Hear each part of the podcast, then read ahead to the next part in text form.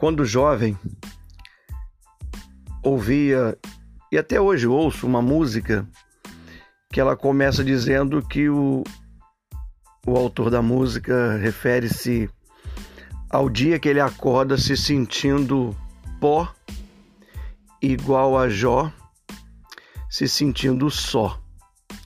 Nesses dias de pandemia, às vezes nós acordamos assim sentindo que que valor tem a vida se você lutou, se preparou, se organizou para tantas coisas, fez tantos planos, investiu, deixou de fazer algumas coisas por causa de outras coisas e é obrigado a passar por momentos como esse de pandemia, aonde ir à rua é uma incógnita. Encontrar amigos, nem pensar. Estar no templo te dá dúvidas se você deve ir ou não. Fazer ajuntamentos no seu aniversário, de jeito nenhum, é aglomeração. Ir visitar aquele parente que você tanto ama, nem pensar. E se ele foi contaminado?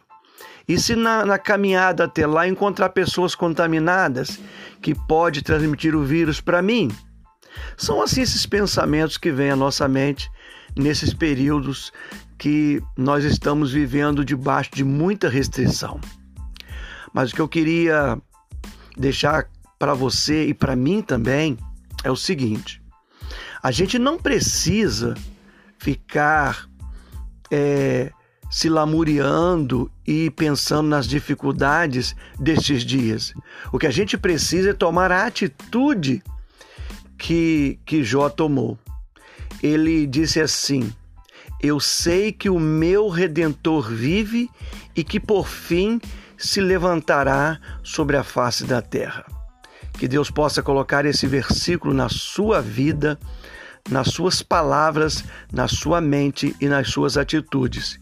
Que eu e você possamos entender que certamente o nosso Redentor vive e que por fim ele irá se levantar sobre a face da terra ele vai exterminar esse, esse Covid-19 e nós vamos voltar às nossas atividades. E isso será apenas uma lembrança que, se nós escrevermos algumas coisas hoje, a gente vai poder reler depois. Se gravarmos algum vídeo, vamos rever depois. Se gravarmos algum áudio sobre o assunto, vamos poder analisar como nós estávamos naquele período que passou e como estamos hoje no período que Deus vai nos proporcionar. É mais ou menos assim que vai acontecer com a gente lá na frente. Eu não sei quando, eu não sei para que tempo, mas o Senhor tem para nós um livramento dessa dificuldade toda. Não se sinta só, não se sinta como como Jó, mas se sinta como aquele que é amparado pelo Senhor. Que Deus te abençoe. Sou o pastor Marino e desejo a você dias melhores em momentos tão difíceis. Amém.